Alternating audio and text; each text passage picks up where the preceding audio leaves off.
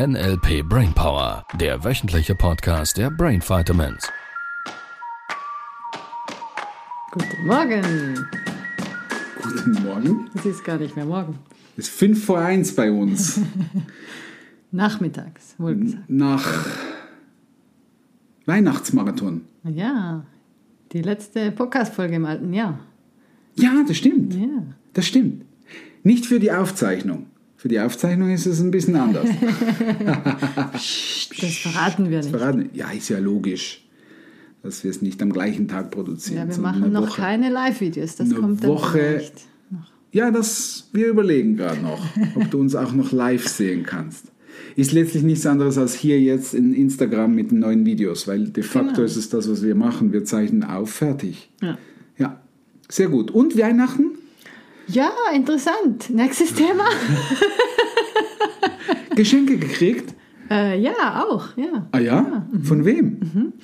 Von einer lieben Teilnehmerin. Von einer lieben Ja, stimmt. Die haben wieder so viel Nutella gekriegt, ihr Lieben, das glaubst du gar nicht. Jetzt können wir das zeigen. Das nächste Mal zeigen wir die große Büchse. Ja. Ja. Und Sibyl hat für den 24. Nutella-Kuchen gemacht. Mhm. Boah, ihr Lieben. Das sind richtig geile Kalorien. Ja, das sind geile Kalorien. Ey. Was geile Kalorien sind, besprechen wir ein anderes Mal. Ja. Wobei für die Weihnachtszeit wäre es vielleicht hilfreich gewesen für den einen oder anderen. Geile Kalorien? Ja, da gibt es Unmengen geile Kalorien an Weihnachten. Weil Sibyl hat ja die These, dass geile Kalorien, darf man das überhaupt sagen im Podcast? Muss man das zensieren? FSK 16, coole Kalorien, 18. Tolle Kalorien. Nein, geile Kalorien. Lass es uns so benennen, wie sie sind. Das geile Kalorien, das ist quasi dann, wenn es richtig reinhaut und richtig klasse schmeckt. So einen Löffel, wo du denkst, so, boah krass, das haut rein. Mhm. Die Kalorien zählen nicht. Genau. Sagt Sibyl. Ja, da kannst du so viel davon essen, wie du willst. Ja, dann setzt das nicht an. Ja, ich bin mir da noch ein bisschen unsicher. Du hast zu wenig geübt. Ja, das stimmt. Wie waren denn deine Weihnachten? Ruhig. Ja, zum wiederholten Mal ruhig. Wir haben jetzt, ich vor allem habe entschieden, die letzten Jahre mich dem üblichen familientraditionellen System mich ein bisschen zu distanzieren und mach die Erfahrung, dass es mir gut tut. Mhm. Ja. Mhm. Ja. Also kein großes Übungsfeld für dich. Nicht mehr. Ich hätte viele Jahre üben können und nicht mehr. Ja. Und ja, es gibt schon, also weil Weihnachten war für mich immer sehr eine spezielle Zeit. Auch insbesondere mit in diesen Familienkonstellationen, da gab es gewisse Rituale, 24., 25., 26., so ein bisschen. Mhm. Die waren immer mehr oder weniger rituell, kann man das sagen, als Ritual so ein bisschen festgelegt, wie die von sich gingen. Ja. Und ich fand das schon klasse, ich fand das schön, vor allem als Kind. Ja, ich glaube, das gefällt auch vielen Menschen an den Weihnachten. Wir hatten auch immer das gleiche Essen und den gleichen Ablauf und dann kommt Geschenke auspacken. Gleiches Essen, gleiche Menge. Oder gesteigert. Ja, da gab es schon auch das eine oder andere Battle. Zwischen den Brüdern wie bei dir. Zwischen den Geschwistern, wer mag mehr Fleisch essen. Ja. Und wer killt die Soßen? Die feinen... Wer kriegt am meisten von der feinen Soße? Es gibt immer eine Soße, die mögen alle am meisten, oder? Und dann hat es noch 3-4 andere, die sind so... Ja, typischerweise war das schon irgendwie so Knoblauch oder so. Ja, bei uns auch. Das ist irgendwie die Lieblingssoße und ich frage mich immer, wieso gibt es noch so... Und nach dem Essen gab es Bescherung. Mhm, genau. Bescherung. Ja, das sagen wir auch ein lustiges Wort. Bescherung. Da wird das echt eine Schere. Von Aufschneiden vielleicht, ja. Und da gab es... Also erst musste... gesungen werden. Mhm. Da wurde viel Wert drauf gelegt, dass man jetzt auch noch ein paar Weihnachtslieder singt. Da hatten wir natürlich total Lust drauf, immer. Wir wollten nicht erst die Geschenke auspacken. Ja, das ist ja irgendwie... Dann wurde der Baum laufen gelassen. Mhm. Der ist weggerannt, oder? Das bedeutete, dass man die Kerzen anzündet. Einige hatten danach gesagt, zünde den Baum an. Ja, genau. Das haben wir dann nach Weihnachten gemacht. Zu Hause. Ja, und dann gab es Geschenke. Das war natürlich immer klasse. Ja, haben wir uns schon Wochen vorher gefreut. Ja. Und Briefe gab es. Ja, Weihnachtsbriefe. Da wurde einem dann auch nochmals gesagt, was man toll gemacht hat in diesem Jahr und was man sich für Zukunft das neue Jahr noch wünschen würde, Verbesserungen, Erwartungen. Ja, sowas. Ja, welche Erwartungen, dass man im nächsten Jahr, wo man noch Punkte sammeln kann.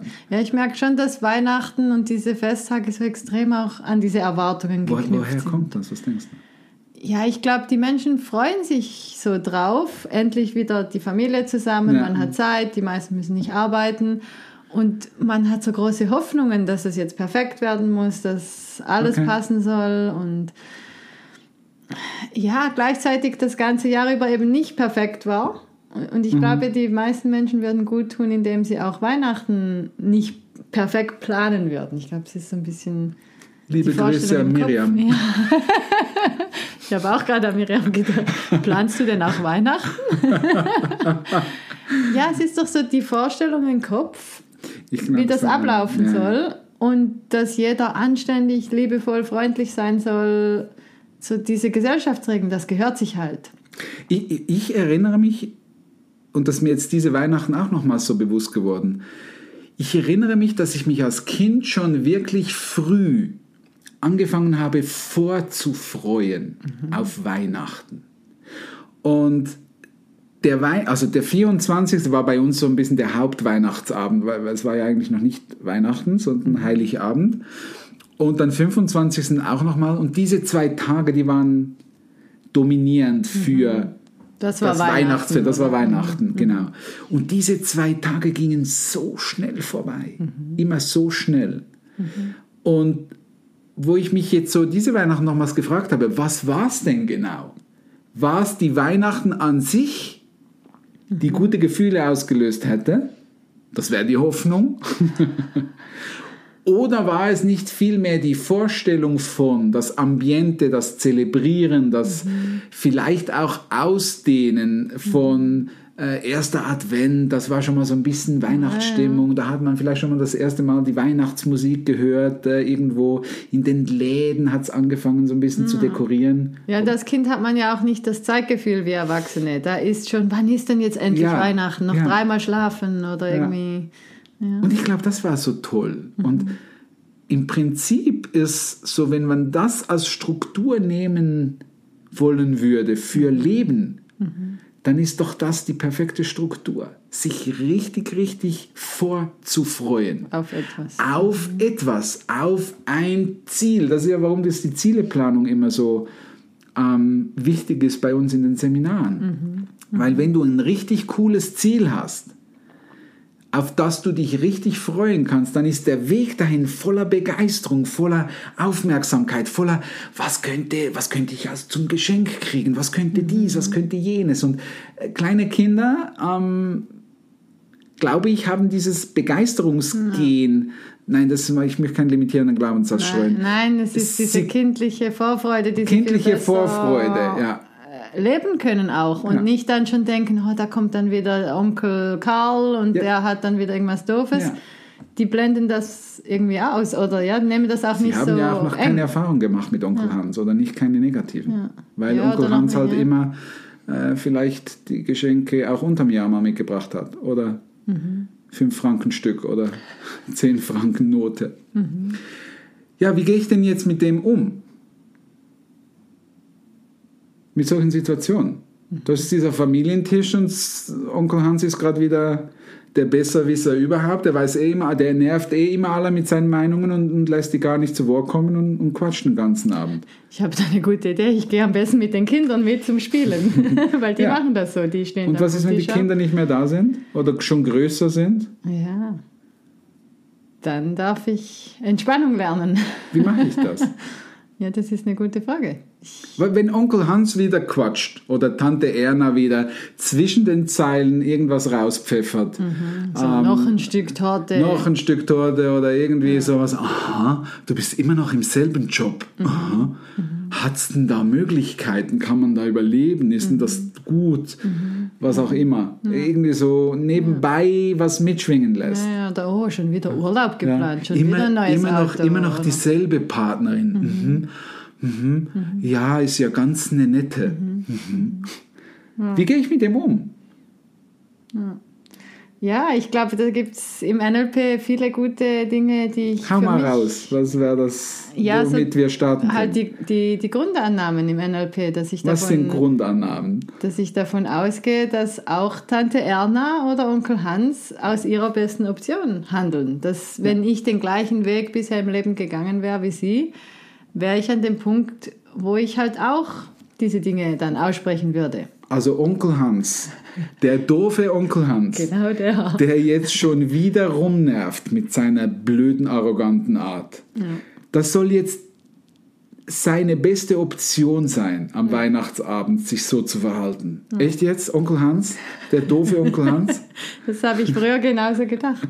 Und am Ende ist es wirklich genauso, weil... Eben, wenn ich den Weg von ihm genauso gegangen wäre, er hat ja eine positive Absicht. Er möchte, entweder hat er selber irgendwie einen Minderwert, den er decken möchte, oder er meint es vielleicht sogar gut. Jemand, der sagt, schon wieder der gleiche Job, möchte wahrscheinlich, dass du weiterkommst, dass du eine tolle Karriere hast, dass du einen tolleren Job machst, hat einfach nie gelernt, das so positiv zu formulieren, dass es auch ankommt. Ja. Und das gibt ihm jetzt das Recht, dass er eine Torfnase ist. Ja. Ja, exakt. Ja. Also die Grundannahmen im Modell von NLP, da können wir uns vielleicht drauf einigen. Und für die, die uns jetzt neu zuhören ab Folge 1 oder 101, was sind die Grundannahmen? Die Grundannahmen, der Gründervater Dr. Richard Bendler war ja Mathematiker. Und... damit ich Mathematik in der simplen Form, so habe ich es mindestens in der Schule gelernt, ich vermute du auch, es gab eine Grundannahme, nämlich, dass ich nicht durch Null teilen kann. Mhm. Und das ist quasi verboten. Jetzt gibt es angeblich Mathematiker ab einer gewissen Stufe, die das dürfen unter gewissen Voraussetzungen, nur ich habe es so gelernt, durch Null teilen darf man nicht. Mhm. Quasi wenn die Pizza schon da ist und die Kinder noch am Spielen, das geht nicht. Mhm. So, und die Grundannahmen sind jetzt quasi das Gerüst, unter welcher Mathematik funktioniert und so auch im Modell von NLP und da gibt es einige davon. Ich erkläre es gerne am Beispiel von Roger Federer, der beste Tennisspieler aller Zeiten, Schweizer. Ja. Kriegen wir wieder Botschaften von Deutschen und von Österreichern. Oh, ja. Und er ist einfach ein klasse Sportler, egal welche Nationalität er ist. Roger Federer, damit er Tennis spielen kann, gibt es gewisse Grundannahmen, Regelwerke, unter welcher dieser Sporttennis funktioniert. So, nach 3 Jahren Tennis kann ich dir berichten, das Wichtigste ist ein Ball, ein Tennisschläger und idealerweise noch eine Wand oder ein Gegenspieler, der auch einen Schläger hat. Das hilft. Noch spannender oder noch mehr Richtung Tennis geht es mit dem Netz und wenn man noch ein Feld hat. So, das sind quasi so die Basics, unter welchem Tennisspielen funktioniert. Ohne diese Dinge funktioniert Tennis nicht. Es macht keinen Sinn, einen Medizinball zu nehmen und mit dem Tennis zu spielen. Und so ist das Modell von NLP auch. Dieses Kommunikationstool hat verschiedene Dinge. Sibyl hat es gerade angesprochen. Eine dieser Grundannahmen ist, jeder handelt aus der besten Option. Auch eben Onkel Hans. Oder auch Tante Onkel Hans, der sich wieder vermeintlich bescheuert aufführt, weil er zu wenig flexibel ist und andere Möglichkeiten hat als Alternative. So, die beste Option muss nicht immer eine gute Option sein. Ja. Das ist wichtig zu wissen. Das heißt, wir rechtfertigen nicht das Verhalten. So, wenn dieser Papa im Supermarkt seinen Kleinen eine scheuert, dann ist das seine beste Option, weil es gerade nicht besser geht, aus seiner Erfahrung, aus seinem Gelernten, mit seinen neuronalen Strukturen.